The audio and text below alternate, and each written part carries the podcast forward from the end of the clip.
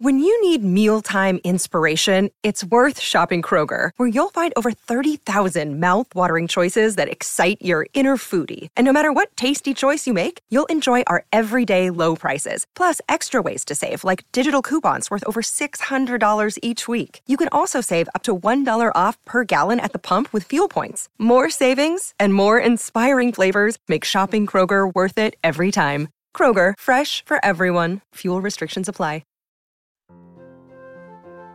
Welcome to Saturday Story Circle, always on the Mutual Audio Network.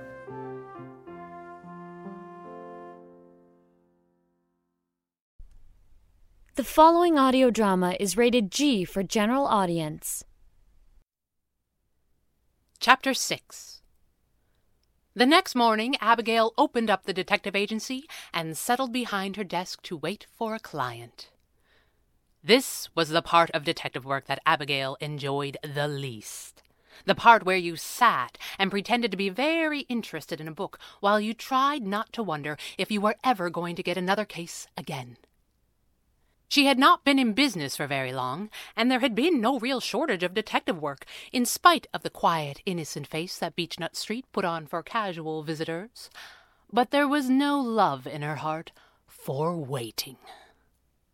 Abigail liked to have a case. She liked to be busy. She liked to be needed. And she liked to be earning whatever modest fee she could get for her work. It was fun to be the expert, and it was exciting to have a problem to solve. Most of all, it kept you from having to say the word please. When a detective was on a job, all that mattered was that she was right and the job get done. No one cared if you were polite. In fact, it was usually better if you weren't. But so far, on this particular day, there wasn't even anyone that she needed to be nice to. It seemed like the paperback mystery that she was reading might not survive the morning at this rate. The door from the house opened, and Jeremy walked into the room. He had slept late, and from the look of him, not very well, though Abigail had to admit that he always kind of looked like that. She said nothing, and did not look away from her book, though she was at this point entirely pretending to read. Hey, he said, not really stepping into the space.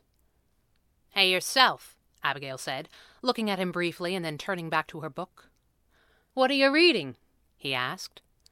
Not a thing, Abigail said, partly because it was actually true, but mostly because it sounded like she was being difficult, and she hadn't entirely decided yet that this was not how she preferred to play things with her brother.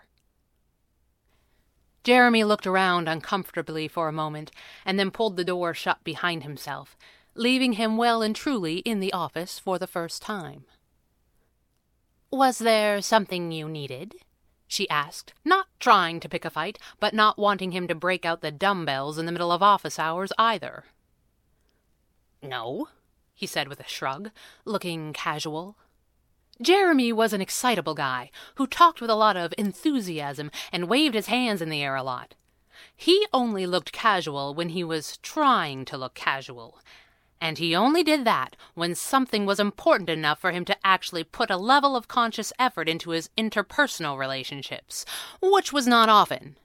So that meant that he was up to something, as far as Abigail was concerned, but she decided to play it cool.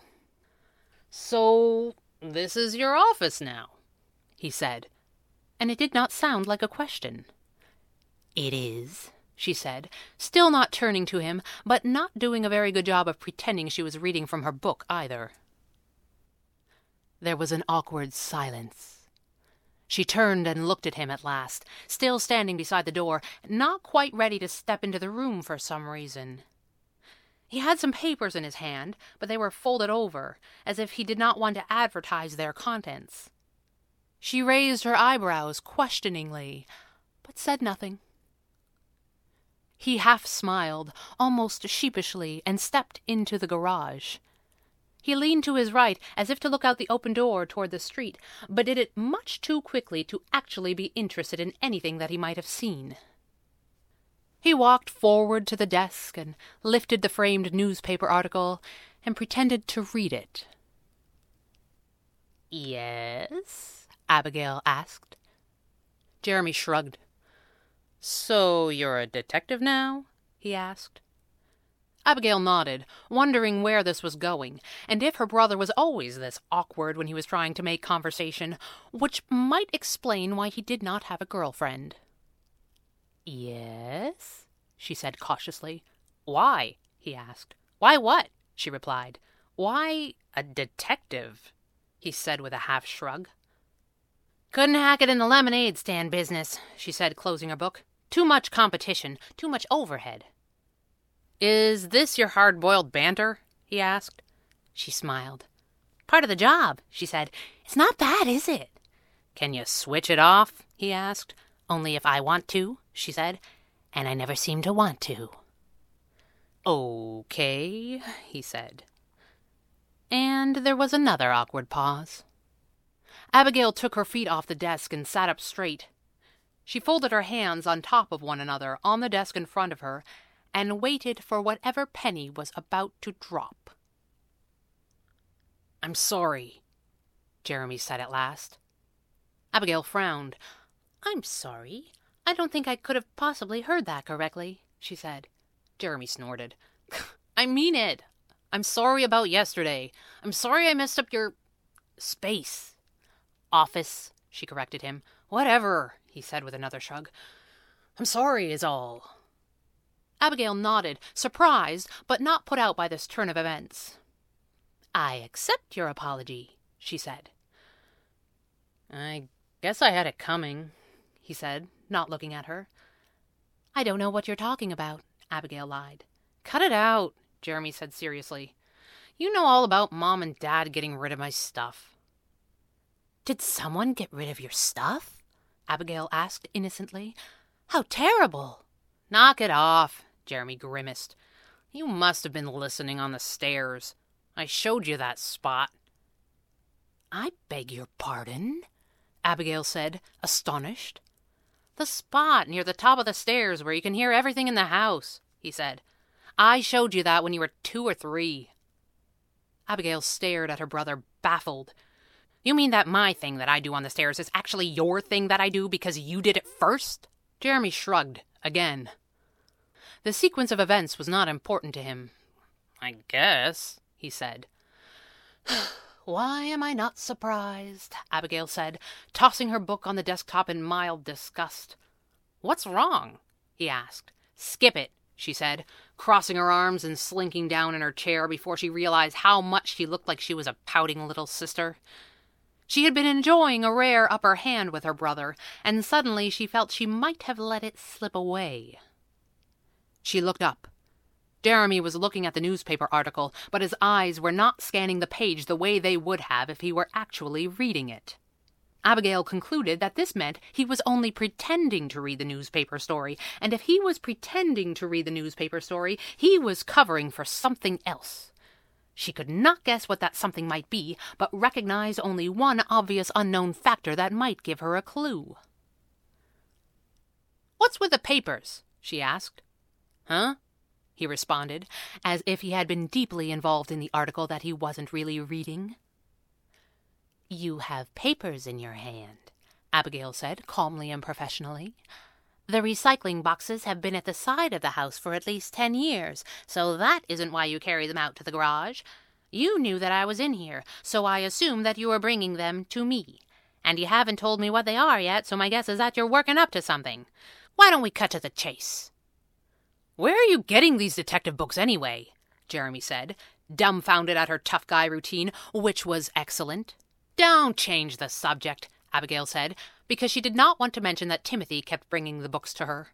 He had the entire public library at his disposal, and had standing instructions to bring her novels with solvable mysteries so that she could hone her skills. It was a useful task for an associate to perform, but she did not want to talk to her brother about Timothy, as he had a recent history of being a jerk about the subject. The papers, she said, raising her feet back onto the desk, which she found that she could do easily from her slouched down position in the chair, bringing her back into the scene and putting her firmly in control of it. Jeremy looked at her without expression for a moment. Abigail waited calmly. He flinched, like he was about to bolt back into the house without a revelation of any kind. Abigail shrugged and reached for her book on the table, as if she couldn't possibly care much less, which was increasingly close to the truth. I want my stuff back, Jeremy said suddenly. Abigail blinked at him in astonishment. I don't have your stuff, she said. I want to know who does, he insisted.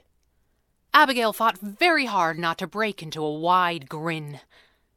Jeremy Brannigan, she said in astonishment. Did you come here to hire your little sister's detective agency? Jeremy made a face like he smelled something awful. I just. I just need some help, he said. That is what I do, Abigail nodded, taking her feet off the desk and sitting up straight and professional once again. I help people. Good, Jeremy said suspiciously. For money, Abigail clarified. I'm not here to play, Jeremy protested. Neither am I, Abigail said. What about the papers? Jeremy seemed to think about it for a moment, but he unfolded the papers and handed them over to Abigail. This is what's missing, he said, as far as I can tell.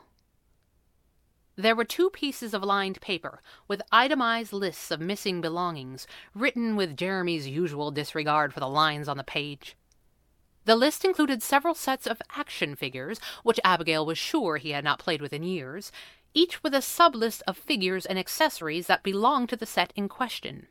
The list also included a red jacket, described in some detail, which had been far too small for him, but which apparently had some importance to him that the list did not make clear, and a list marked other toys, which was mostly a list of names that had long been given to various stuffed animals, and which Abigail only knew because she had grown up in the same house as them. After the handwritten notes, there were a large number of pages which Jeremy had printed off his computer, which listed his entire library of comic book issues, all of which had been shuffled out of his life by the fiendish hand of their well meaning mother. Abigail had to admit that the list was impressive. Her brother had not been seen with a comic book in his hand since he was sixteen, but the list included the title, the number, and a code assigned to each, whether it was in mint, near mint, or very good condition. None of Jeremy's comics seemed to be rated less than very good, at least in his opinion. Each entry also listed a value, some of which were surprisingly high. Abigail flipped the pages and whistled as the dollars and cents flashed before her eyes. Lots of detail in the comic books, she said, looking over the top of her pages at her brother. I made the list years ago and printed it off when I realized they were gone, he said, nodding. These dollar values, Abigail asked, are these for real? I got them out of a price guide, Jeremy said. It's the industry standard, but the list is out of date. They're probably worth more now. Abigail whistled again. She began to see why her brother might have been so upset to find things missing which he didn't seem to use any more.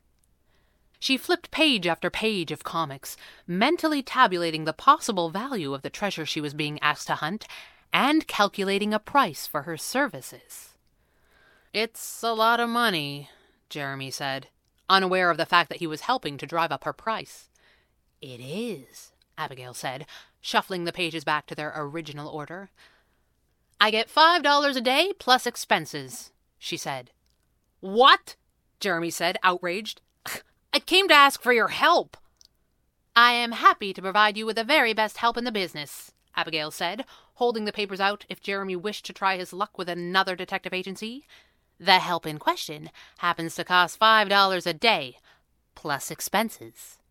And no promises other than I'll try my best. I could find these things myself, you know, he protested. How's that working out for you so far? she asked. What am I supposed to do? Her brother wailed. Can't ask Mom who she donated it to. Can't you? Abigail said innocently, offering the papers again. You know I can't, Jeremy said darkly, thrusting his hands into his pockets without taking the list. Abigail grinned. I get five dollars a day, plus expenses, she said again. And I'll know who took your things in twenty minutes, or your deposit will be cheerfully refunded. Fine, Jeremy grumbled. Abigail cleared her throat.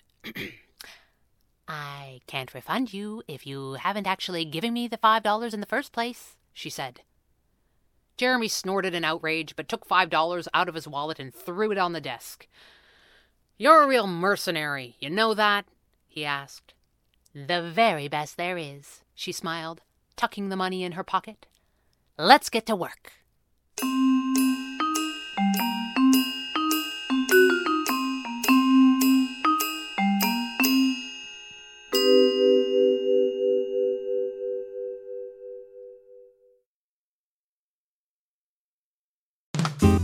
Ah, Saturday Story Circle in the Mutual Audio Network. A time for the family to gather together and enjoy tales filled with adventure, humor, and fun.